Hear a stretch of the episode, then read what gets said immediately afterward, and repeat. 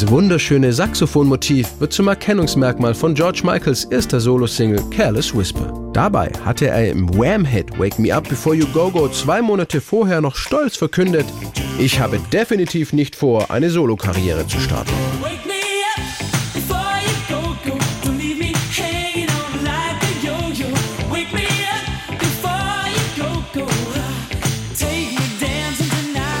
Von wegen. Ab dem 18. August 1984 steht George Michael mit Careless Whisper 3 Wochen lang auf Platz 1 der englischen Charts.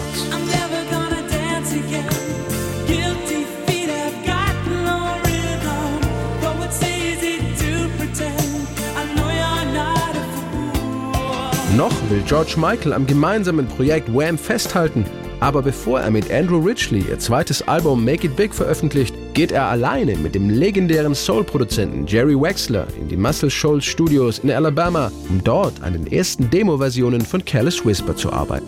Den richtigen Dreh findet George Michael aber erst, als er wieder zurück in den Sam Studios in West London ist und mit Keyboarder Andy Riches daran weiterbastelt.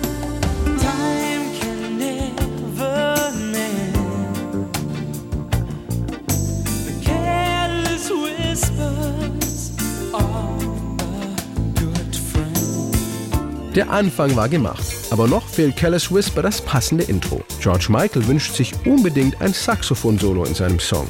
Ganze 10 Saxophonisten wurden zum Vorspielen eingeladen, erinnert sich der Toningenieur Chris Potter, bevor man mit dem britischen Jazzmusiker Steve Gregory schließlich den Mann mit dem richtigen Ton gefunden hatte. Aber George Michael war noch immer nicht zufrieden. Er wollte, dass die vielen Noten der Saxophonmelodie ohne zusätzliches Luftholen in einem Zug durchgespielt werden. Das schaffte Chris Potter mit einem Trick. Er spielte das Tonband mit den Rhythmusaufnahmen langsamer ab, sodass Steve Gregory seinen Saxophonpart besser einspielen konnte.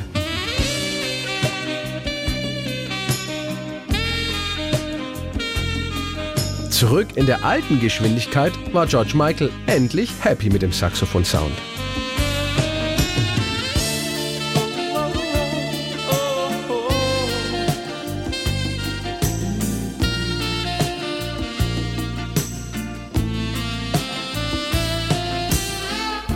Die markante Melodie fiel George Michael schon 1981 im Bus ein, als er unterwegs zu einem Club war, wo er als DJ auflegte. Er war damals noch Schüler und öffentliche Verkehrsmittel waren die einzige Möglichkeit, aus dem kleinen Kaff Bushy nordwestlich von London rauszukommen.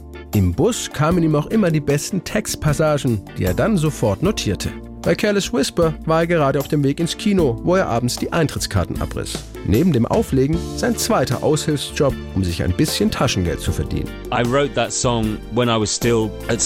Ich bin heute noch fasziniert davon, dass die Menschen gerade diesen Song so lieben, weil mir viele andere meiner Lieder sehr viel mehr am Herzen liegen. Aber ich will mich um Gottes Willen nicht beklagen. Careless Whisper ist ein zentraler Bestandteil meines Repertoires. Aber ich war damals eben erst 17, als er entstand. It's a central piece of my career. It just happens that I wrote it when I was 17, you know. Zusammen mit Andrew Ridgeley komponierte er den Song dann 1981 fertig und legte ihn erstmal zurück in die Schublade. Als sich sein Wham-Partner 3 Jahre später im Frühjahr 1984 die Nase operativ verschönern ließ, war für George Michael der richtige Zeitpunkt gekommen, um Careless Whisper zu veröffentlichen. Er widmet die Ballade seinen Eltern und schreibt auf das Singlecover: 5 Minuten im Gegenzug für 21 Jahre.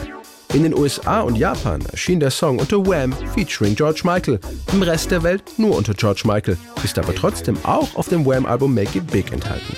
In Careless Whisper geht es übrigens um eine gescheiterte Beziehung. George Michael hatte damals seine Freundin betrogen, worauf sie mit ihm Schluss machte. Groß gestört hat ihn das nicht, denn er stand schon damals auf Männer. Es war ihm nur noch nicht klar. I had cheated on a girl who I was seeing and that was the end of that relationship. But the honest truth is I wasn't that bothered. I wasn't that bothered, for obvious reasons. I feel so unsure as I take your hand and lead you to the dance floor. As the music dies, something in your eyes calls to mind a silver screen.